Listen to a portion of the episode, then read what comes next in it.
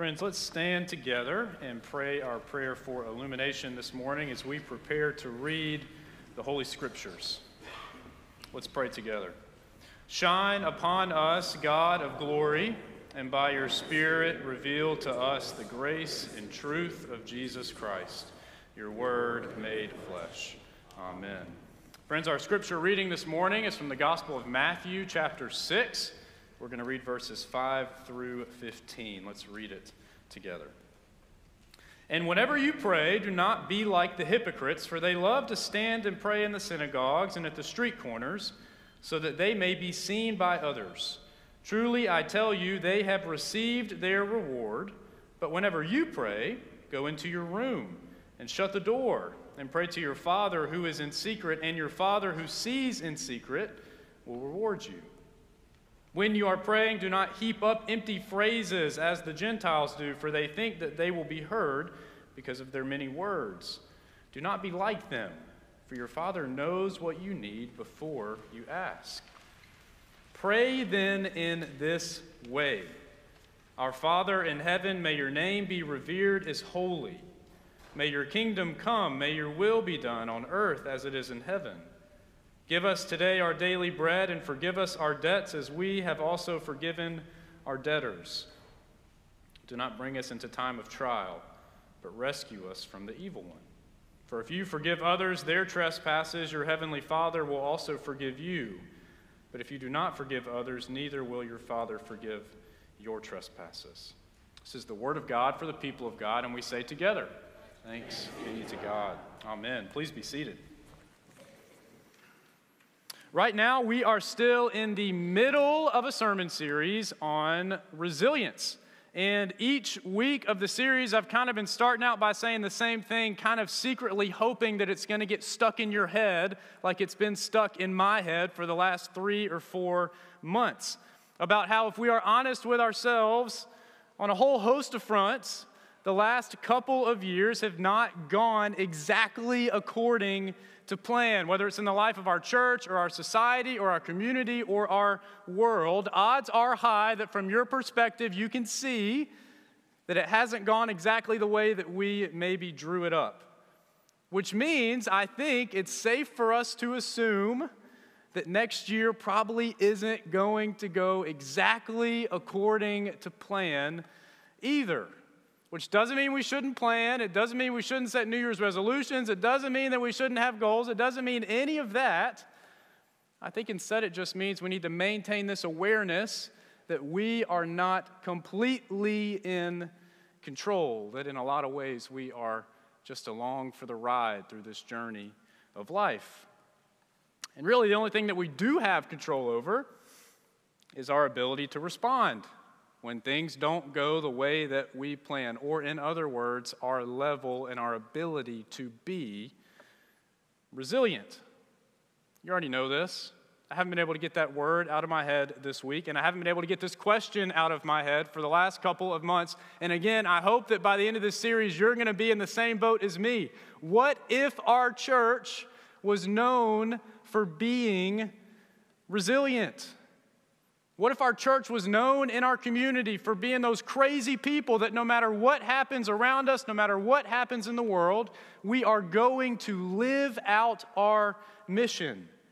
That we are going to love God and love neighbor no matter what hand we get dealt in 2024. Meaning, what if this was the year of resilience for our church? I did a bunch of reading on resilience, and I found that according to the research, resilient people and resilient organizations are compassionate, present, prayerful, and courageous. And if you've been around the last couple of weeks, you know that we talked about compassionate the first week, we talked about present last week, and this week we're going to spend some time talking a little bit about prayer. Specifically, I hope listening and learning from what Jesus has to teach us about prayer. If I'm honest with you, I really went back and forth about which direction to go this week with this, with this message. At first, I thought I wanted to look at some instances where Jesus himself escapes from everyone to go off to some quiet place to pray I mean, this is something that happens all the time during Jesus' journey in ministry as he makes his way to the cross. Jesus will spend a couple of days where it seems like he is nearly constantly healing and casting out demons and teaching and leading his disciples. And then suddenly he will try to go off somewhere to some, some deserted place to pray. And you know that sometimes he gets his peace and quiet, and sometimes the crowds follow him, and he ends up feeding 5,000 with a couple of loaves of bread and a few fish. And my point was going to be if Jesus needs time to escape and pray, how much more do we need time to escape and pray? But instead of looking at one of those moments on Thursday of this week, I was drawn instead to what we just read together. And what we just read together is an excerpt out of the longest sermon of Jesus's that we have recorded. And it's a pretty famous sermon. I hope that you've heard of it before. I think that it is the best sermon that has ever been preached and the best sermon that ever will be preached. That's just my personal opinion, but I feel like that's a very suitable take for the sermon that we have from Jesus in Matthew, and we call it the Sermon on the Mount. And to sum it up really briefly, it is an absolute master class from Jesus himself on how to live in the world. I mean, I think it is just a genius sermon that spans from Matthew 5 to Matthew chapter 7, where Jesus gives us over and over again detailed, practical instruction for how to live a life of faith in this world. And one of the things that Jesus talks about in that sermon is prayer.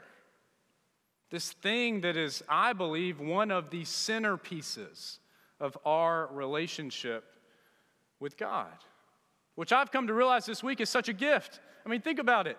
Jesus, the best prayer ever, I think, takes time to teach us how we should pray. So, this week, all we're going to do is look at that. We're going to look at what Jesus has to tell us about how we should be praying with the hopes that we will be a people, that we will be a church who are following his teaching to be a people of prayer, which I believe will make us much more resilient. And Jesus starts out with what not to do, doesn't he? He says, Don't pray like the hypocrites do, which in the Greek that word means actor. Don't pray like you're just acting something out. Don't pray for the sake of getting accolades or attention from others. Instead, Jesus says, go to your room and shut the door and pray to your Father in secret. Now, I have wrestled with that section in particular because I've wondered is Jesus saying that we should never pray in public? That we should only pray in secret. Because Kay and Stanley and myself and a whole host of other people stand up every Sunday morning and do the complete opposite of that. And here's where I've landed. I don't think that's what Jesus is saying, but I do think Jesus is saying this, and it is extremely convicting for me, and I hope that it might be convicting for you as well. I think what Jesus is saying is that if your most passionate if your most fervent prayers are the ones that you pray in front of others, then that's probably not a very good sign for what your prayer life looks like.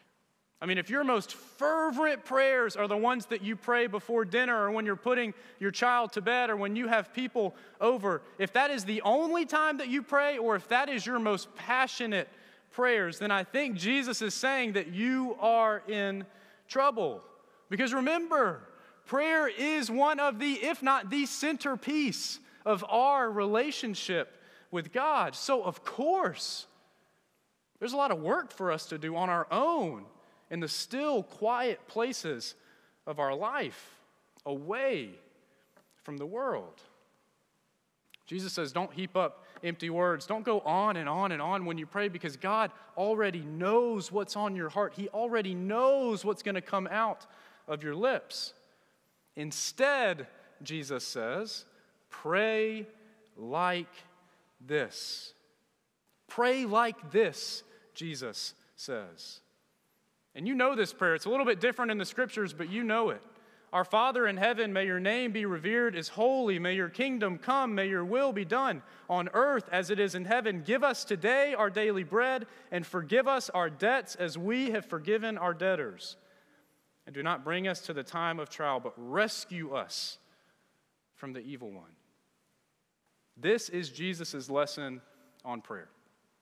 This is his master class for us on prayer. Pray like this, Jesus says. This is how you should be praying.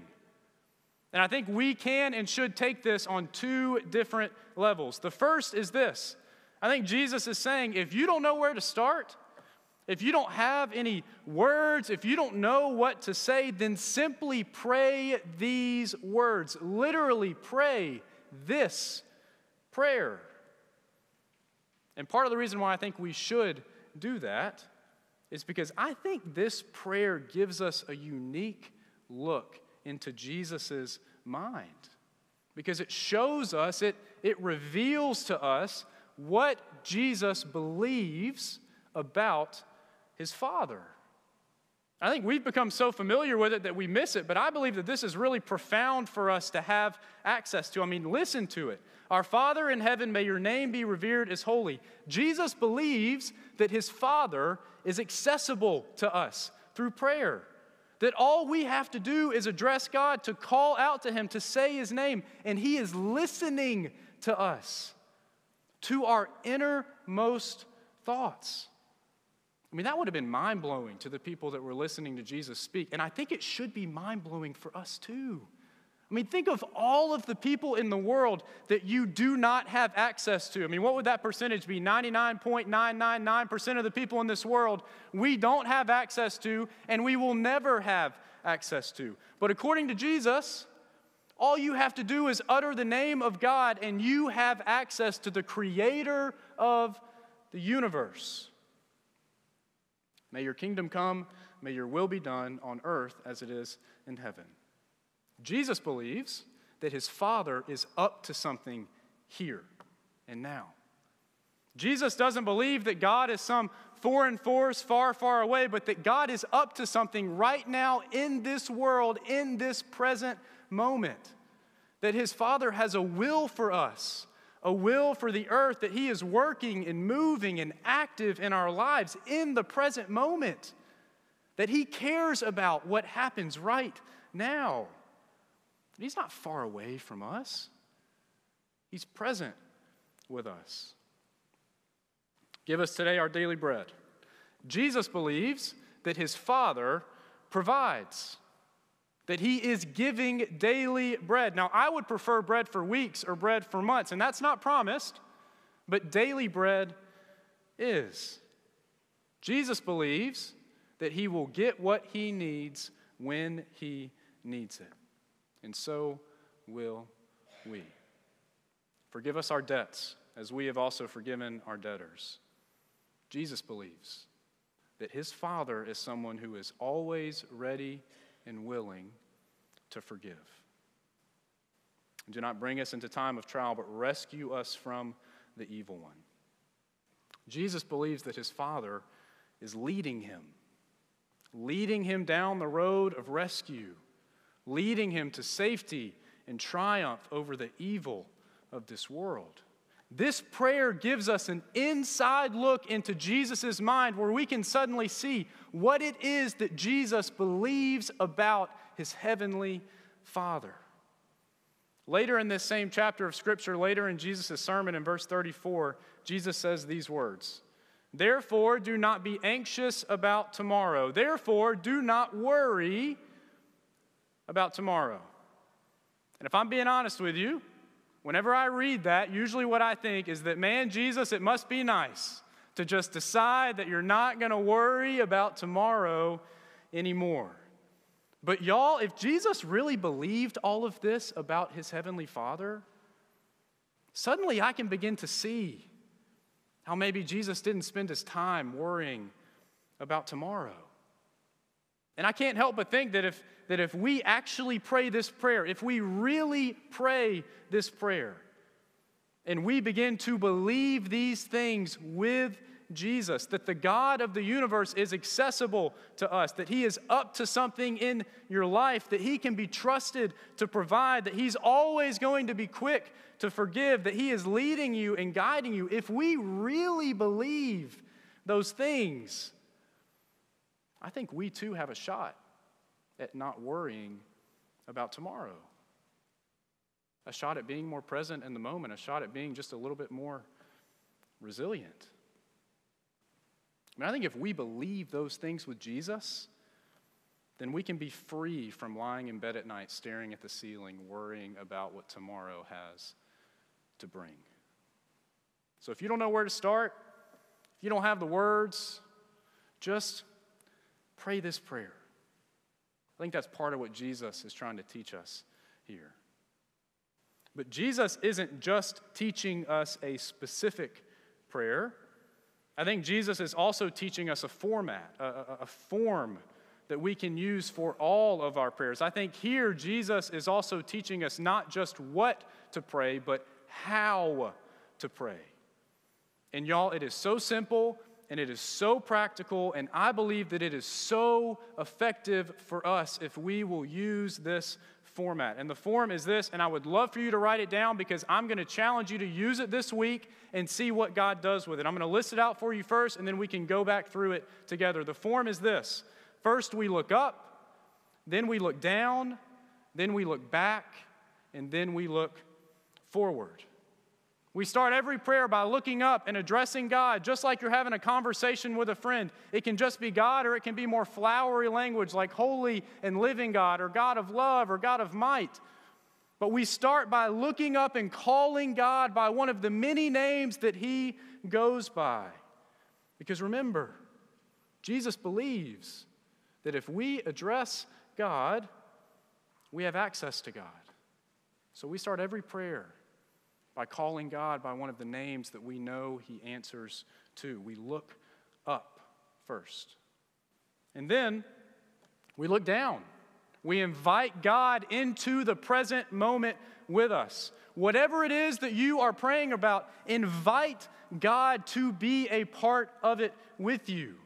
Pray that God would give you the awareness to how He is working and moving in that situation here and now that God would open your eyes to how He is providing for you in this very moment, how He is giving you daily bread. And then we look back. We ask for forgiveness for our past sins, for the places that we have fallen short, and that by being forgiven, we might forgive those who have hurt us. Because when we are in that moment of prayer, we are confident of God's forgiveness of us, and we are convicted to be forgiving of others. And then we look forward.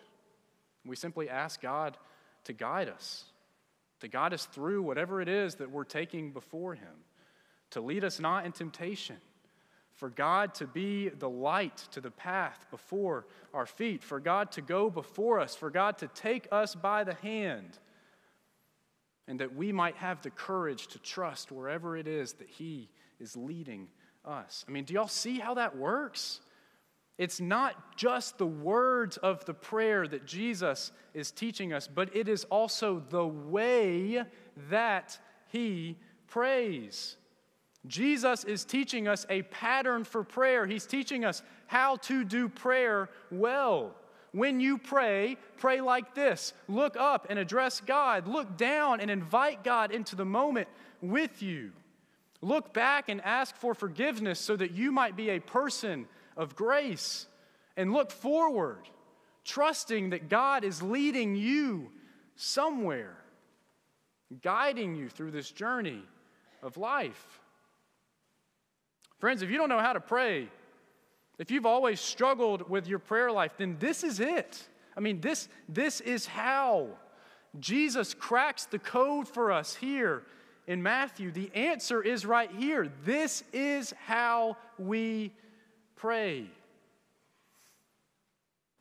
And I think if we want to be a resilient church, if, if we believe that God is calling us to be a resilient church, I just don't think that's going to happen if we aren't a church and if we aren't a people who pray. And I can't help but think that there's not a better way out there to pray than the way that Jesus teaches us to pray. The truth, I think, is that, is that when we pray this way, it will over and over again reorient us to the love of God and to the love of people. Which is what Jesus says everything else boils down to. It will reformat our hearts and our minds. It will change us. It, it'll center us. I think it'll give us the ability to trust God in the toughest of situations because we, like Jesus, believe and know that God is accessible, that God is up to something right now, something for good, that God is providing, that God is forgiving, and that God is leading us. My challenge for you this week is simple it's, it's to pray like this. It's to do what Jesus tells us to do in the scripture. When you pray, pray like this look up, look down, look back, look forward. Just do it for a week. It's going to feel clunky at first because everything new feels clunky at first, but just stick with it for a week and just see what God does with that posture of prayer. Because my hunch is that if you do, you might be reoriented to the love of God and the love of people. That you might be changed. That your relationship with God might grow a little bit deeper because you too begin to believe what Jesus believes about his heavenly Father. That we might be better equipped to trust God no matter what. My hunch, if we really do pray this way, is that we might become just a little bit more resilient. Name of the Father, and the Son, and the Holy Spirit. Amen. Let's pray together. Holy God, we look up to you, trusting that you hear us and that you are with us in this moment.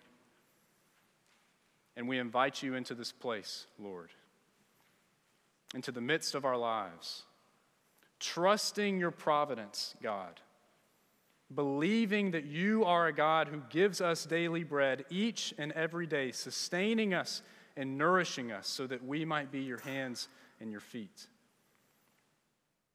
Lord, I pray that you would give us repentant hearts, willing to look back with honesty, Lord, upon the many ways that we fall short of your calling, and that we might trust in your forgiveness.